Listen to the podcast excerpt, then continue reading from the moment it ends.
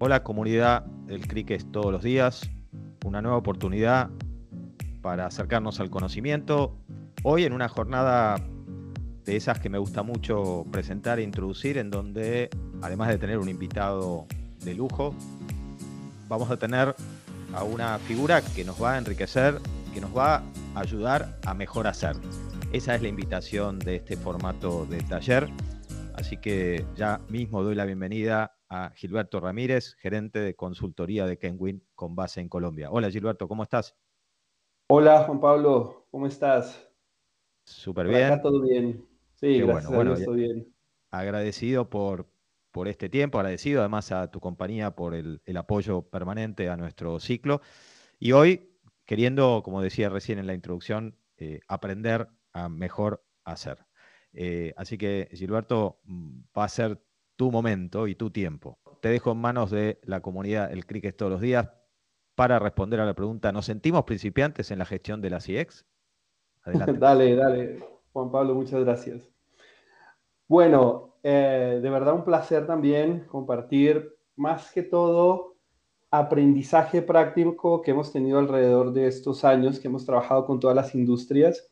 Y si nos hacemos esta pregunta, sobre todo si en algún momento alguna de las eh, áreas o de las personas responsables que se enfrenta a la gestión de la, experiencia de clientes se llegue a sentir principiante por algunos de los problemas que vamos a compartir ahora y obviamente con las soluciones.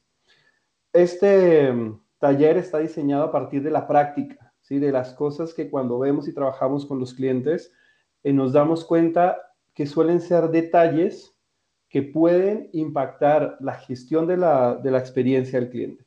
Tengo, tenía un jefe que decía, el diablo está en los detalles y en esta industria uno se da cuenta de eso. Entonces, por eso la idea es compartir esos puntos que a veces se pasan de alto o se dan por cerrados o se asumen cosas que finalmente impactan en la gestión. Entonces, ese es el, el foco del siguiente taller. Vamos a hablar de lo que está pasando ahora, no es desconocido para nadie que eh, por el tema de pandemia y todos los cambios que, han, ya estamos hablando casi de post pandemia, vienen cambios a una velocidad impresionante. O sea, la transformación, el tema de las redes, el mayor contacto y estrés familiar, o sea, nos cambió todo el ambiente. ahora estamos eh, de alguna forma combinando vida familiar con vida profesional incluso en la agenda hay que poner, no sé, un espacio para el almuerzo, para ayudar al niño a algo. Eh, entonces, eso de alguna forma cambió la dinámica del trabajo.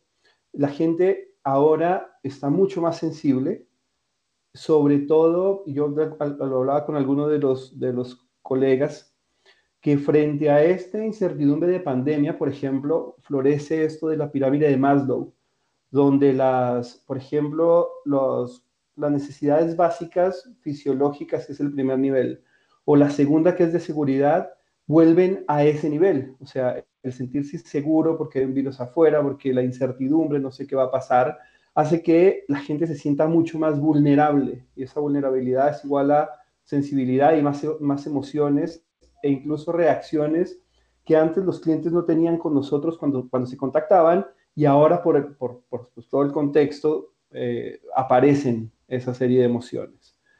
Más expuesto al abordaje digital, multicanal, eh, se abrieron muchos más canales, WhatsApp tomó una fuerza impresionante, email también, crecieron 30-40% eh, si uno mira toda la parte de canales. Así que bueno, los bots también se desarrollaron de alguna forma, tratando de hacerlos por árbol de decisiones, así sean unos bots sencillos, pero se trató de incluir y despertar mucho más rápido esta tendencia digital. El cambio de la agenda diaria. Eh, estamos, como les comentaba, temas de post-pandemia en muchos, en muchos países y cambian las condiciones, hacen aperturas, vuelven y cierran, hay condiciones, hay restricciones de ir, nuevamente aparece eh, el tráfico complicado. Así que justo en esta transición aparecen muchos temas de incertidumbre y de tiempo, necesidad de tiempo, de hacer las cosas mucho más rápido, no perder eh, más de lo que necesito para solucionar un problema o llamar a un banco, a una telco, a, la parte médica, ¿sí? Para, para, solucionar algo. Buscan la mejor propuesta y precios, son más exigentes.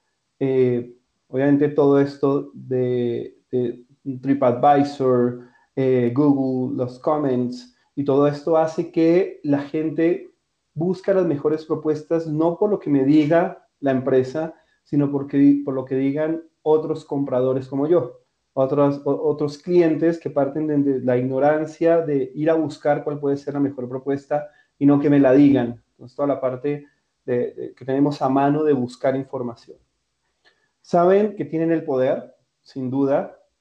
Eh, hoy más que nunca la, la, la, frase de que el, tiene, el cliente tiene la razón y el poder es bastante válida. La competencia cada día trata de bombardear o de eh, buscar a, los clientes, sobre todo llevarse a los clientes que en algunas empresas se consideran valiosos em, por la segmentación, por la característica, por los ingresos, por el comportamiento crediticio, etcétera, que son los que generalmente los intenta tentar o llevar a la competencia. Se expresan por todos los canales, no es no, es raro ver comentarios de eh, el uso, hay foros de uso de productos, cuando uno va a comprar una cámara, por ejemplo, o un auto o algo, hay redes que expresan todo el tipo de experiencias buenas y malas que hay alrededor de un producto o un servicio. Y buscan tener buenas experiencias. O sea, ese es el, el perfil que hemos visto. Tratan ahora de diferenciarse mucho más. Eh, es mucho más complicado una segmentación masiva eh, y sobre todo por características demográficas, así que bueno, a eso, a eso nos estamos enfrentando. ¿Qué pasa con todo esto? Nos obliga a brindar experiencias personalizadas y asistencia inmediata. O sea, eh, entendiendo quién nos está buscando, quién es nuestro cliente, con quién tenemos que interactuar. bien? Y por el canal que él prefiera. Ya lo vamos a ver más adelante esta, esta retante realidad. Pero bueno, ¿qué buscan los clientes? O sea, si nosotros partimos de entender quién es el cliente o cuál es el perfil que nos está buscando, quién nos está buscando, la pregunta que nos tenemos que hacer es qué necesitan los clientes. Y aquí quiero dar un mensaje eh, bien sencillo, pero puede hacer toda la diferencia. Los clientes nos buscan por algo, por resolver un problema, porque quieren hacer una compra, porque quieren hacer un pedido, porque quieren hacer una reserva, pagar una factura, registrar una queja. Es decir, tienen una necesidad, se despiertan con algo que quieren resolver.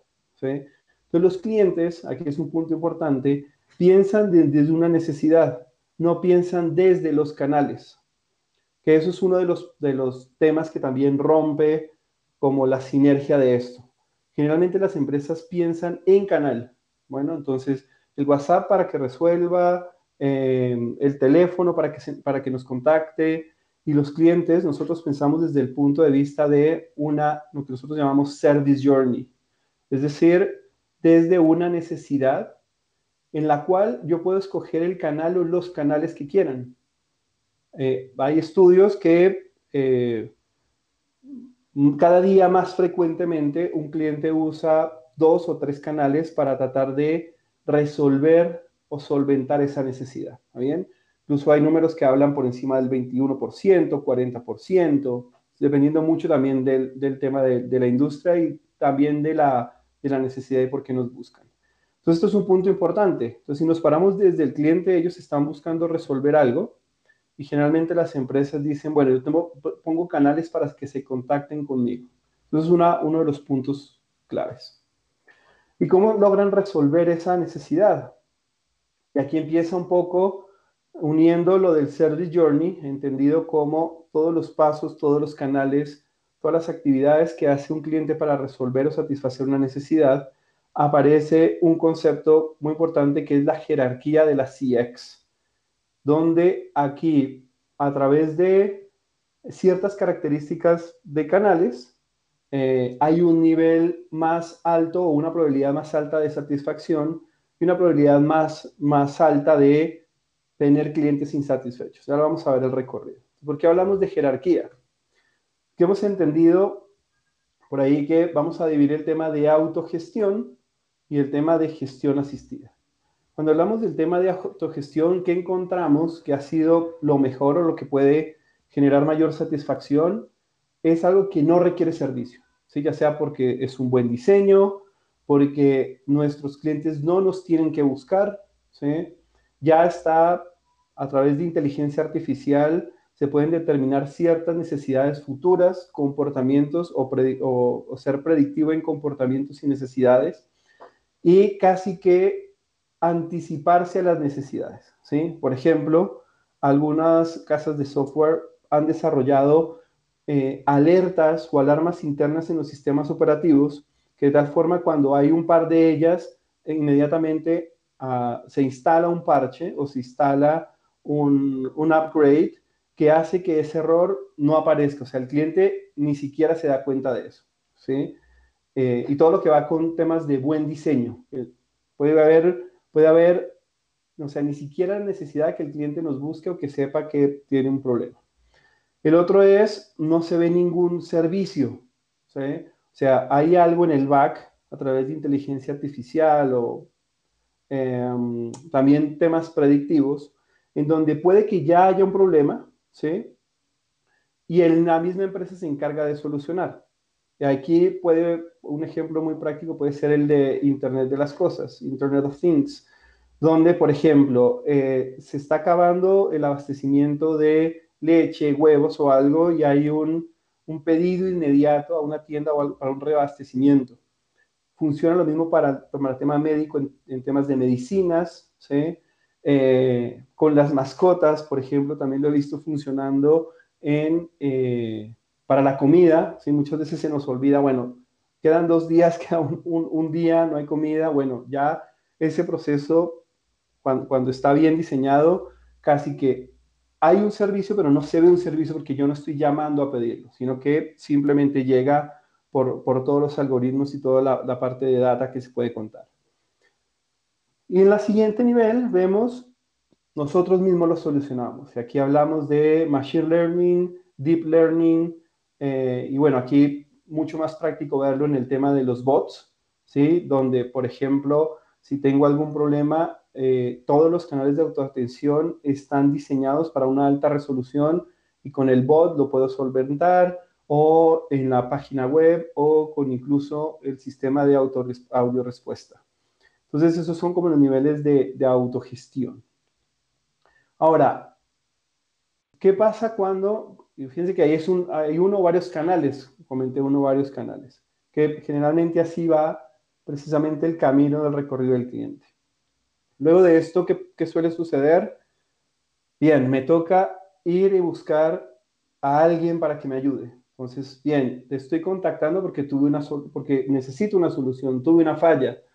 Aquí podemos, eh, digamos, diferenciar un poco de aquella demanda deseada y demanda no deseada, donde la demanda no deseada es precisamente esto, o sea, son llamadas que la empresa no, no está esperando, ¿sí? Que falló algo, no lo pudieron atender por uno de los canales, ¿sí? Entonces, de alguna forma nos contactan ya sea por un canal presencial, un canal telefónico, un chat con un asesor al otro lado, con un ejecutivo al otro lado, o videollamada, cualquiera que implique una asistencia humana. Generalmente, que nuestro recurso no es infinito, hay que esperar. Más o menos va a depender de la capacidad de la empresa, del, del contexto. Para nadie es, un secreto que, que al inicio de toda esta pandemia los niveles de servicio y los tiempos de espera en las organizaciones estuvieron al doble o al triple de lo que generalmente es. Por eso hubo desborde masivo a otros canales. Entonces hay que un tema de espera y si adicionalmente a eso no doy una solución aceptable, eh, tengo que transferir a un back office, por ejemplo, tengo que pedir varios contactos, ya con una debilidad de los tiempos de espera, ahí ya empieza a jugar mucho la insatisfacción.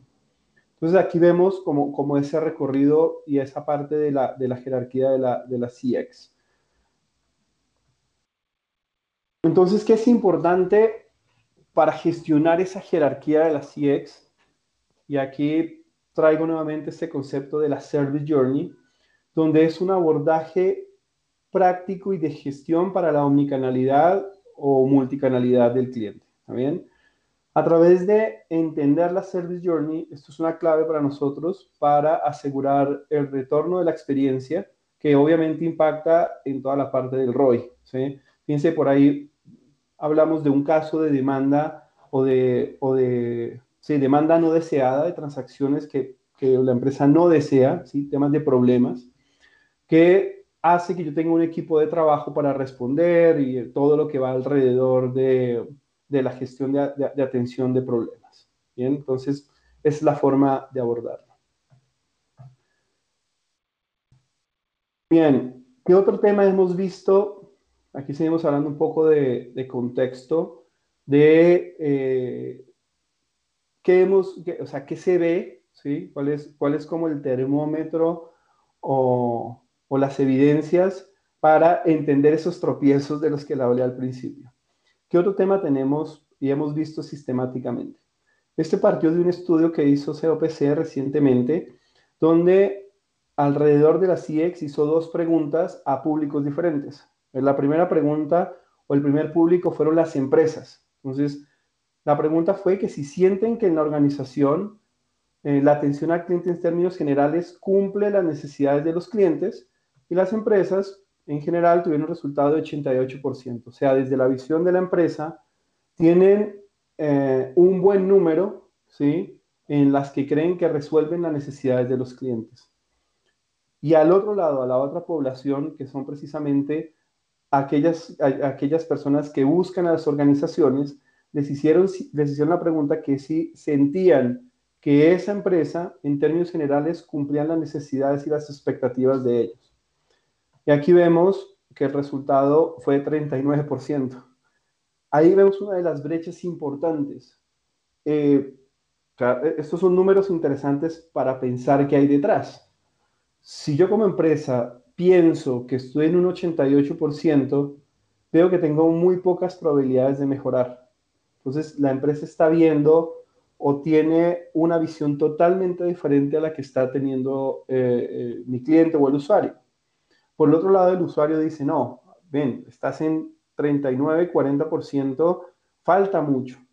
Entonces, digamos, el, no identificar bien ese gap puede llevar a malas decisiones de la empresa, ¿sí? A, estancarse en sus procesos, en todas las facilidades, en la gestión de la Service Journey, en los diseños de las atenciones, porque están pareciera en una zona de confort, en una zona que se consideran bien. Pues bien, ¿por qué puede pasar eso? Que hemos encontrado, y aquí vamos a ver cinco eh, áreas en las que solemos tropezar o tener dificultades y cuando ya vemos, y como les decía eh, al inicio, cuando vemos los detalles, eh, podemos, empezamos a entender por dónde pasa el lío. Hemos encontrado cinco, cinco áreas o cinco tipos de problemas o dificultades en la gestión de la CX. La primera es el diseño de la captura de la CX. Eh, ahí vamos a conversar y compartir un poco sobre problemas que hemos visto en diseño de encuesta, en definición de la población, etcétera, etcétera.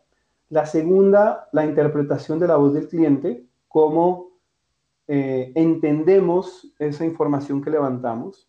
Tres, medidas, mediciones adecuadas o algo, muchas veces vemos métricas que no son las más eh, sugeridas para entender la CIEX. bien? Cuatro, una sobrevaloración de la medición versus la, versus la gestión. Ya me van a atender ahí. Vamos a hablar un poco sobre eh, solo tener una obsesión por un número de CX, ya sea NPS, eh, customer effort y despriorizar la gestión. Y el quinto, bueno, ¿qué hacemos con eso? ¿Qué se hace con esos datos? Entonces, ahí compartiré varios ejemplos que hemos visto en, eh, en, toda la región. Bien, lo primero, un diseño, tenemos un diseño apropiado para la captura de la CX, o sea, si vamos a gestionar la experiencia del cliente, lo primero que tenemos que hacer es capturarla, ¿sí? recolectar la data, recolectar la información para tener la sensibilidad de qué pasa con nuestro cliente. Algunos errores, muchos atributos en las encuestas, pero que no reflejan lo que valora el cliente. Entonces, hemos visto encuestas de 25 preguntas, hemos visto encuestas donde tratan de eh, entender todo lo que pasa, ¿sí? si estuvo satisfecho el cliente con un producto, con un servicio determinado, la velocidad de los canales, eh, el, asesor que lo atendió, eh, si fue una oficina, el tema de oficina. Entonces termina siendo una encuesta demasiado larga, demasiado compleja para, el cliente. Entonces, e, e incluso se preguntan ciertos atributos que para el cliente pueden ser repetitivos, ¿sí? Por ejemplo, no sé, amabilidad y cortesía. Lo preguntan en dos, en dos diferentes. Em, que finalmente no reflejan, por ejemplo, algo que valora mm, nuestro cliente. ¿sí? Preguntas con poca claridad de atributos o jerga interna. Por ejemplo, ¿qué tan satisfecho está con la atención del IBR? ¿sí? O si recomendaría el IBR o si, u otro tipo de jerga interna eh, que no es muy conocido por, por, el cliente o el cliente que no, no, no tiene la familiaridad con eso. Entonces también hace parte de las, de las dificultades. Diferentes encuestas en diferentes momentos desde varias áreas. Y esto lo hemos visto varias veces sobre todo por, por esta coyuntura en que las empresas están terminando de entender cómo abordar la CX y hay varias áreas, ¿no? Entonces está el área de canales, está el área de producto, está el área de marketing, está el área de CX y cada una de esas áreas quiere conocer el cliente y le manda cinco o seis encuestas diferentes a la población. Eso hay que también coordinarlo. Entonces, eh, por un lado llega una encuesta de claridad de producto, por otro lado de los canales, por otro lado alguien de experiencia del cliente em, quiere hacer un focus group y, eh, eh, digamos, sobrebuscan o sobreencuestan la población, ¿sí? Por una falta de, de coordinación. Otro punto que hemos visto bastante son los filtros incorrectos. Y aquí la gran recomendación que les hago es pregunten los filtros y definan cuál es la población que finalmente está siendo susceptible de encuestar. Voy a contar varios ejemplos. En una, en una de las telcos más importantes, uno de los, de los proveedores, cuando empezamos a entender por qué tenían una satisfacción tan alta, nos dimos cuenta que de la base de datos de clientes que se contactaron, extrajeron los que se fueron, o sea, digamos los que eh, hicieron parte del churn, también hicieron algunos filtros de las horas donde hubo eh, contingencias o donde hubo problemas o donde hubo fallas de señal, supuestamente porque ellos ya sabían que, que esos clientes iban a estar insatisfechos. Entonces, la justificación era, bueno, ¿para qué los entrevistamos si ya sabemos que están insatisfechos? E, ese es un tipo de filtro. Obviamente, el, el resultado le iba a dar muy bueno, porque iba a entrevistar gente que permaneció en la empresa y que no tuvo ninguna incidencia técnica ni problema con el producto. Otros filtros que hemos visto, em, horarios, ¿sí? A veces hacen las encuestas que cuando se termina la transacción envía una encuesta automática.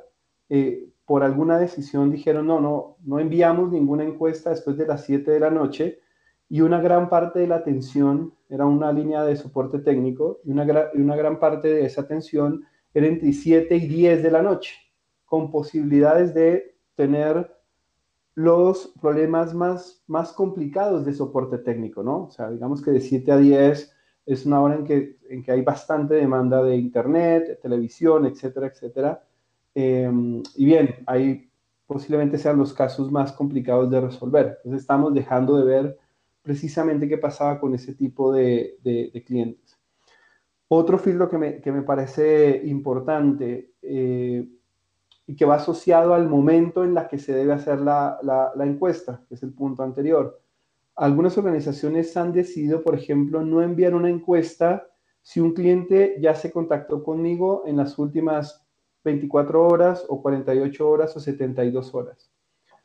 Eh, y calculamos ese gap eh, y en esa empresa nos, nos dimos cuenta que eso pasaba con el 12%. Es decir, estaban dejando de encuestar el 12% de los contactos que eran recontactos y que seguramente volvieron a nosotros porque hubo algo que no quedó bien hecho. Entonces, una fuente posible de insatisfacción, estábamos dejándolo por fuera. Bueno, esos son algunos ejemplos. Aquí, ¿cuál es la gran recomendación? Entiendan los filtros, miren qué porcentaje es y toman decisión si los dejan o no, pero no dejen de verlos y asumir que estamos entrevistando o, abarcando toda la población. ¿sí? Y eh, la otra pregunta, bien, ¿nos vamos a guiar solamente con una encuesta o qué más vamos a hacer? Y esto me recuerda a un artículo que hace poco leí en el que con todo ese tema de, de inteligencia artificial, con toda la parte de data que hay, es importante ir viendo comportamientos a través de diferentes métricas. Entonces, no solamente que la voz del cliente puede hacer una encuesta, o sea, hay varias formas de verlo, lo vamos a ver y lo vamos a analizar más adelante. Entonces, esto es una, de las preguntas y uno de los puntos también que hemos visto. Aquí, eh, relacionado con, con el número de preguntas, en algunas organizaciones siempre tienen un temor de hacer una encuesta de más de cinco preguntas o cuatro preguntas o tres preguntas, porque asumen que el cliente no las va a tolerar. Puede que el cliente las tolere o no. La, invitación aquí es a que la midan. En una de las organizaciones que alguna vez, eh, con la que alguna vez trabajamos todo este tema de CX, los, los ejecutivos de esa empresa decían, nuestra encuesta es muy larga, tenía siete preguntas, me acuerdo, eh, y el cliente no aguanta. Entonces dije, bueno, hagan un análisis de qué cantidad de personas inician la encuesta versus a los que terminan. A esa empresa y el público de esa empresa, el 93% de la gente completaba la encuesta. Bien, eso significa que tu mercado te aguanta esa encuesta. Puede que otro segmento, otro sector, otra industria no lo haga, pero mírenlo y mídanlo. Bien. Eso es parte de escuchar al cliente. Bien, entonces, el otro punto, bien, ya tenemos la parte de satisfacción, ahora esa expectativa o, esa, o, ese conocimiento de satisfacción y todo, eh, tiene que trasladarse en el cumplimiento de expectativas del cliente. ¿Qué quiere el cliente hoy? Recibir una experiencia consistente y sin fallas independientemente del canal. Entonces aquí nos, nos, nos lleva a que los canales sean buenos independientemente por cuál lo escoge el cliente. O tener una experiencia, sobre todo de una buena experiencia, ¿sí? ya si va a una oficina, si nos contacta por un chat, em, si nos llama telefónicamente o incluso si usa algunos de, nuestros canales de, autoatención. Algunos, algunos tips para, trabajar esto de, este error en, el, en la recolección de la satisfacción o de, la encuesta. Encuestas, encuestas personalizadas, acercada más al cliente, por ahí con emoticones, más dinámicas, eh, encuestas que dependiendo de una pregunta anterior abra opciones a las nuevas, eh, preguntas o por ejemplo eh, decisiones como si el cliente pone ya la mejor calificación, no abre el resto de atributos, eh, hacerlo mucho más sencillo, más fácil en el momento adecuado, combinar las, las, eh, las encuestas, o sea, por ejemplo, si yo ya sé que una persona, y por eso veíamos un porcentaje importante de clientes que pasa por varios canales, si yo sé que un cliente ya estuvo por varios canales, pues hago una sola desde un service journey, ¿sí? Desde una omni o multicanalidad y no pregunto cada uno. ¿sí? Vamos a suponer, ustedes quieren hacer una reserva o comprar algo, seguramente se pudieron haber metido a la página de internet, eh, hacer, el, eh, eh, hacer toda la compra por medio del carrito, o llamaron para confirmar el pedido, ¿sí? o por ahí recibieron un mensaje en la entrega o en el delivery. ese es un journey, ¿sí? y por ahí el cliente recibe tres encuestas o cuatro encuestas porque fueron los canales que tocó. Bien, ¿cuál, ¿Dónde va a evaluar el, cliente? ¿Qué va a evaluar? ¿Se acordará de cada uno de los canales o se acordará de la experiencia global. Entonces es parte también de, de, entender este tema de omnicanalidad, cómo debe estar acompañado también en la, en la parte de las encuestas. encuestas concretas y cortas con las preguntas necesarias. O sea, aquí tampoco irnos al extremo de preguntar una sola cosa y ya. ¿sí? He visto empresas que dicen, no, yo solo con el NPS tengo.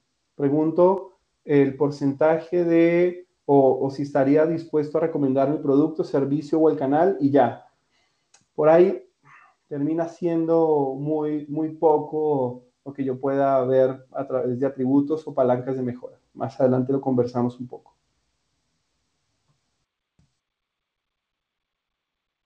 Con respecto a formas diferentes de capturar la CX, que es una de, los, de las últimas barreras que veíamos eh, en, el, slide de este desafío. No solamente son encuestas, puedo mirar monitoreo de transacciones, el feedback de los agentes, preguntarle a los asesores qué sienten, qué les dicen los clientes, qué creen que fallan, eh, los procesos, ¿sí? comunicaciones proactivas, más, más que ir a hacer una encuesta, abrir espacios de conversación, sobre todo esto se da en, en B2B, donde no haya ninguna,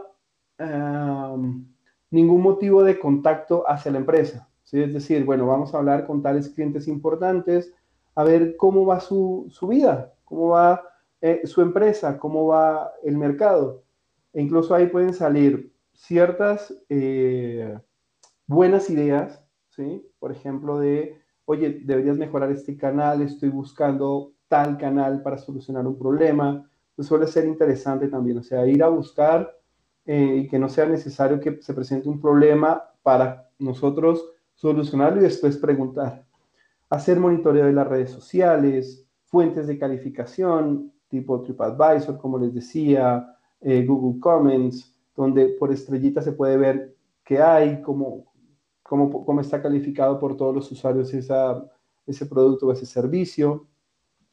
Eh, al final dejo el 7, 8 Speech Text Analytics y el diseño de Journeys o Service Journeys Mapping. O sea, toda esa serie de información puede recolectarse. Y siete, datos y métricas internas. Por ejemplo, churn, es un dato importantísimo de, entender cómo va la CX, cómo va mi deserción de clientes, en qué altura es la deserción de clientes, si son los nuevos, si es dentro de los tres primeros meses, seis meses, un año, a partir, por ejemplo, de recontactos, ¿sí? ¿Cuántos recontactos hicieron las personas? ¿Cuántas veces o cuánto esfuerzo tuvieron que hacer para solucionar un problema?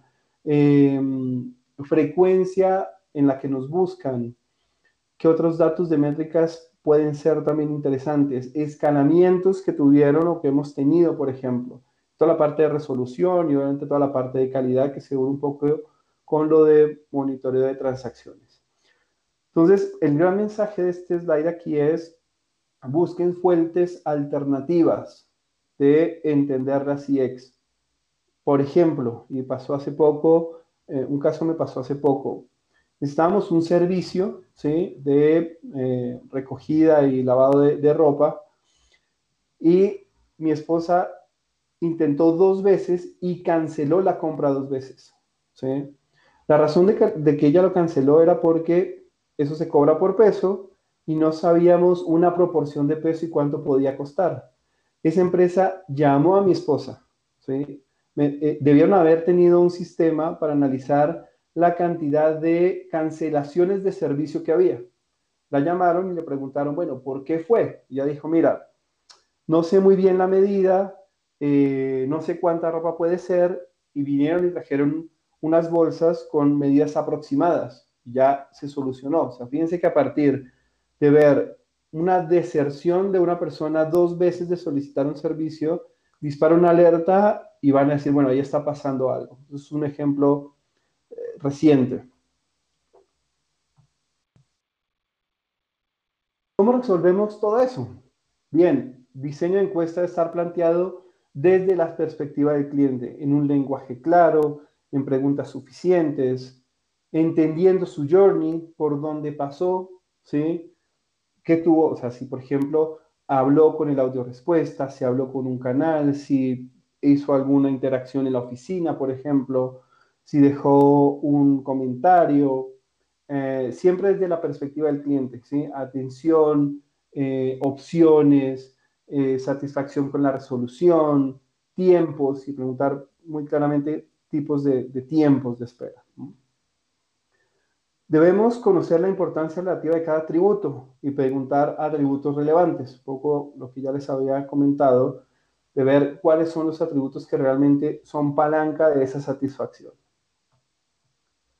Encuestas con los filtros apropiados, identificando los touch point críticos, eso que les comentaba de qué filtros hacemos, a quién eh, por alguna razón dejamos por fuera, cuánto impacta eso, eh, una razón valedero de negocio de no entrevistar, ¿sí? pueden ser, no sé, contactos que no eran apropiados, no eran para la empresa o algo, ¿sí?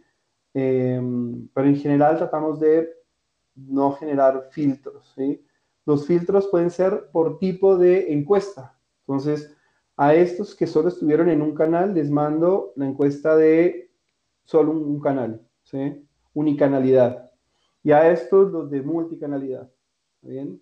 Por ahí puede estar poco, poco las, las, diferencias o los filtros apropiados.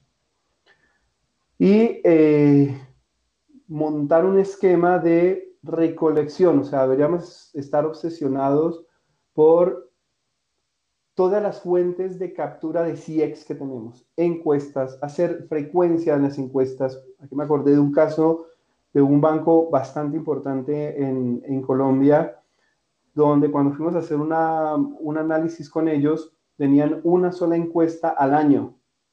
Entonces, y con 30, 40 preguntas, donde obviamente era imposible ver qué tendencia hay, si hubo una estacionalidad o algo que cambió la, experiencia o la perspectiva del cliente. Probablemente no se podía hacer seguimiento a la evolución. Eh, era, era bastante complicado. Entonces, encuestas y frecuencia. Mirar todo el tema de monitoreo, se escucha de BI, por ejemplo, escucha más allá de si un asesor está hablando bien o mal, todas las oportunidades o comentarios de los clientes, KPIs, feedback de los agentes, etcétera, etcétera. O sea, casi que entender y recopilar de alguna forma todas las fuentes posibles que nos hablen de un comportamiento o un eh, insight de CX. El segundo es, bien, ya tenemos la información, ¿sí? ya hacemos las encuestas, ya vemos el tema de monitoreo, etcétera, cómo interpretamos lo que dicen los clientes y qué errores hemos solido encontrar o solemos encontrar. Eh, asumir lo que el cliente le pasa en vez de entender su voz. Como nosotros sabemos internamente qué está pasando en la organización, no sé, lanzamos una promoción, subimos los precios, eh, lanzamos un bot. Cuando vemos un primer indicador, que puede ser temas de insatisfacción o, no sé, temas de no pago, asumimos que el no pago es porque subimos los precios y los clientes están insatisfechos con esa subida de precios. Eso es asumir lo que al cliente le pasa, que suele ser, digamos, una, una gran tentación. A partir de creer que sabemos con los datos internos que puede estar pasando afuera, y es al revés, qué está pasando afuera para que nosotros internamente ajustemos. Fíjense, ahí nuevamente acordémonos del gap 88-39%. Malinterpretar su voz con diferentes perspectivas, clientes versus organización. Es decir, eh, eh, decir, no, es que el cliente no entendió, ¿sí? Eh, no es que el cliente se equivocó. he escuchado muchas veces, no, estas, estas encuestas de acá no las vamos a tener en cuenta porque fíjate que aquí contestó bien la, una pregunta y el resto mal. ¿Sí? ¿Qué me ha pasado? No, contestó satisfecho 5 o 10, ¿sí? Y todos los atributos mal. Dice, no, es que el cliente se equivocó. A ver, como organización no podemos hacer eso. O sea, es, es lo que puso el cliente. Tenemos que ser lo suficientemente inteligentes para entender qué trata de decirnos. ¿sí? Por eso es nuevamente la parte de interpretación. Subestimar el poder del seguimiento. También me ha pasado en alguna de las empresas, eso me pasó con una, con una empresa de, de, viajes, donde obviamente habían cosas del problema de los hoteles, por ejemplo. Ellos hacían reservas en hoteles, vuelos y todo. Y cuando hay problemas en la aerolínea, demoras, cancelación de vuelos y todo, pues suele ser algo que se escapa de las manos de la agencia, que o sea, no tienen control de los aviones, de los hoteles ni nada.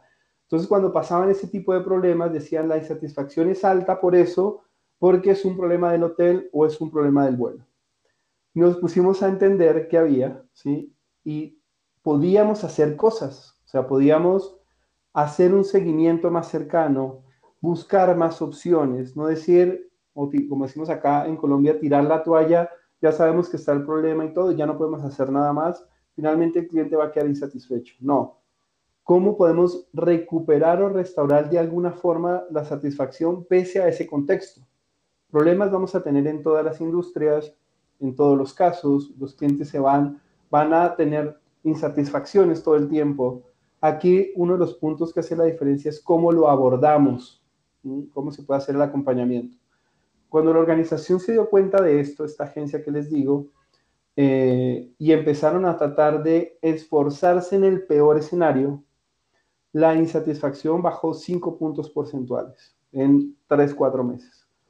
Entonces, ahí no subestimaron eso, el poder de, eh, el, interés genuino por ayudarle, pese a que sabemos que es una situación que no se va a resolver fácilmente. Eh, aquí también es importante no, hacer, eh, no, no dejar de hacer seguimiento o informar al cliente. En muchos de los casos no se pueden resolver en el mismo contacto sino habrá que tener un escalamiento, una visita. Lo que los clientes no perdonan en este punto es que ellos tengan que perseguirnos. Aquí el objetivo sería que nosotros los informemos permanentemente. Y otra interpretación es no entender el historial del cliente. Entonces, hacemos una encuesta, le resolvimos en esa transacción y el cliente nos califica mal. Sí, pero venía de el quinto recontacto venía de un canal que le dio mala información o que por todos los canales que intentó anteriormente no, ni, le contestamos, ni el de autoatención, ni, en, eh, ni el telefónico, ni en chat, y finalmente terminó nuestro cliente en una oficina. Y ahí le resolvieron, pero venía con un lastre de malas experiencias que nos las refleja en, en el último canal. ¿Cómo resolvemos eh, este tipo de cosas o estos tipos de inconvenientes? Analizar los hechos y datos con los que contamos para interpretar qué está pasando con la experiencia del cliente. O sea, ser, si se quiere, humildes con los datos y sin ningún sesgo abordarlos. Es decir, bueno, ¿qué me está tratando de decir mi cliente con, este tipo de datos, con este tipo de respuestas, con este tipo de comentarios, con este tipo de comportamientos? Tener cuidado en priorizar la perspectiva del cliente en el diseño de procesos y procedimientos. Las encuestas y todas las fuentes que vimos anteriormente, em, digamos, es, es, es oro para entender qué pasa con mis procesos y procedimientos. Y aquí también hay un punto importante y es, no toda la parte de, de, satisfacción o de experiencia pasa por los asesores, sino también de lo que hay detrás. Entonces, no recargar, digamos, una primera línea como responsable único de la experiencia, sino cuestionar también los procesos. Bien. Trabajar en un, correcto seteo de las expectativas. Cuando no se puede hacer inmediatamente, decirle al cliente no se puede hacer inmediatamente, hacer seguimientos. Eh, mantenerlos informados eh, y de la mejor manera que no se vea o que no se sienta que nos estamos quitando un lío de encima sino que estamos también eh, en conjunto tratando de empatizar con él y darle las mejores opciones. Y recabar en cada atención al cliente informaciones previas. Sería o sea, muy bueno entender precisamente del journey, ¿sí? cómo, cómo ha venido el cliente, qué historia tuvo, qué background tuvo en, en, en la solución de un, de un problema específico en un canal y entender un poco su historia. Esto habla un poco del diseño, parece que hablamos de diseño, ah, primer dato importante, el 48% de los encuestados debieron cambiar de canal para obtener una resolución de problemas. Entonces, ¿por qué si monté un canal supuestamente para hacer una, una resolución? ¿Por qué 48% de, uno, de una encuesta que hizo COPC recientemente tuvieron que cambiar, ¿sí? Debido a la complejidad de comunicación eh, o a una mala atención. Entonces, ¿cómo estarán diseñados nuestros journeys? Aquí hay un gráfico muy ilustrativo que es la parte de arriba. Pensamos que diseñamos unas autopistas para la resolución. Entonces el cliente a eso llega, me contacta por WhatsApp y facilito lo resuelve. Y lo que realmente están sintiendo los clientes es esto. Un puente peligroso de incertidumbre que no sé si va a llegar al otro lado o qué, pero claro, aquí parte del feedback del diseño de la Service Journey. Entonces, para que queden con la imagen ahí de la diferencia entre lo que yo pienso y en lo que el cliente puede sentir del el diseño de mis procesos. Mediciones apropiadas es como el tercer eh, bloque de problemas con los que solemos encontrarnos. Y aquí hay discusiones interminables de cuál es la mejor métrica. Si CSAT, si Customer Effort, si NPS, muchas veces utilizan una métrica o sea, las tres métricas o todas las que vimos anteriormente son complementarias. O sea, yo creo que en este momento en el que estamos en todas las organizaciones y todo, no valorar alguna métrica que nos dé una visión de qué está sintiendo el cliente es una mala idea. O sea, eh, no podemos quitarnos ninguna. ¿sí? Ojalá pudiéramos permanentemente estar siguiendo varias para tener diferentes puntos de vista. Entonces, uno de los puntos que solemos encontrar es la confusión de los indicadores y más adelante vemos cómo recomendamos usar cada uno de ellos. No comprender la diferencia entre datos a nivel de agentes versus datos a nivel de proceso. Eso está bueno. Hemos visto, eh, y hay varios, hay dos subdivisiones de este lío. El primero es creer que todo lo voy a resolver con asesores. ¿sí? Entonces, toda la parte de insatisfacción, un NPS con, altos eh, detractores, echamos la culpa a los agentes o a la primera línea, ¿sí? Cuando no sabemos diferenciar, por ejemplo, mis procesos, cuánto es la capacidad de dar una experiencia o de cuánto puede ser el NPS solo por diseño de procesos.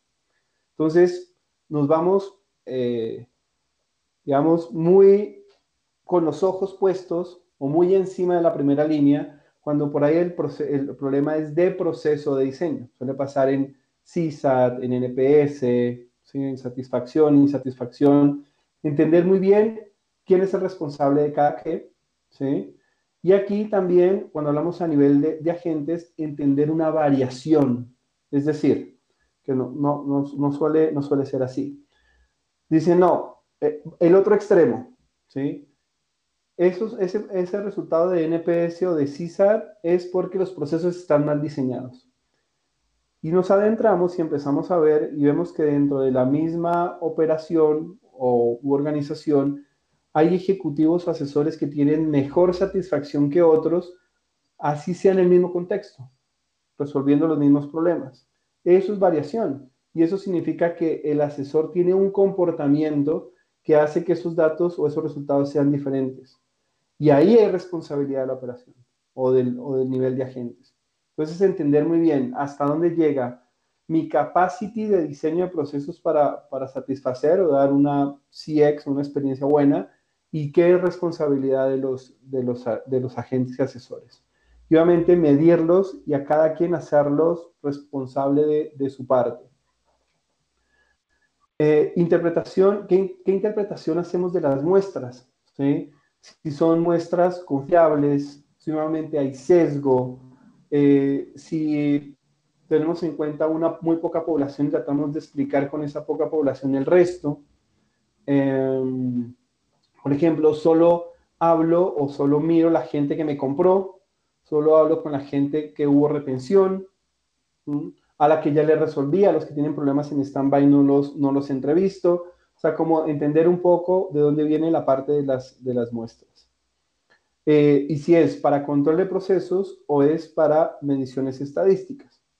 Eso también es importante, porque yo también puedo hacer muestras o hacer mediciones, y eso a veces no se ve, para profundizar algo.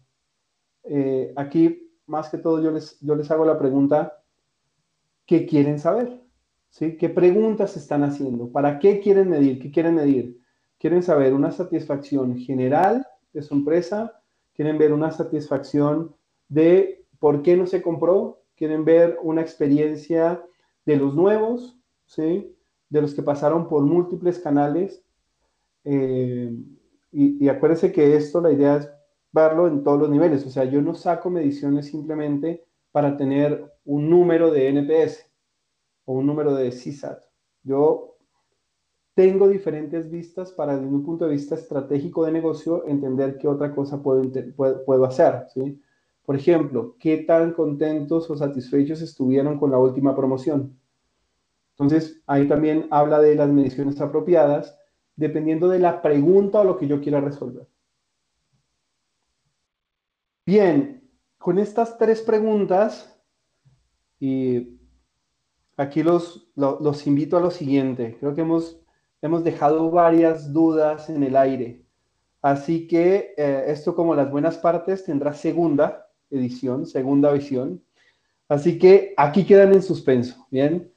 Próximamente habrá una segunda y ahí seguimos. el, próximamente es eh, eh, la semana siguiente, así que me, encantó, me encantó este primer cierre. yo mismo, como testigo privilegiado de esta primera parte del taller, eh, he tomado nota de algunas consultas en las que cuando hagamos entonces la presentación de la segunda y última parte, eh, y seguramente agregue más eh, consultas que tienen que ver básicamente con asegurarnos el mejor entendimiento de todas estas buenas prácticas y consejos y buscar con preguntas puntuales en relación a al conocimiento de la comunidad algunas, eh, eh, como decía, algunas eh, explicaciones, entre comillas, adicionales. Así que, Gilberto, gracias por esta primera parte. Y, gracias, como digo, en estos casos, más que en, otros, por la enorme generosidad de dedicar tu tiempo y dedicar tu conocimiento. Así que nos vemos pronto.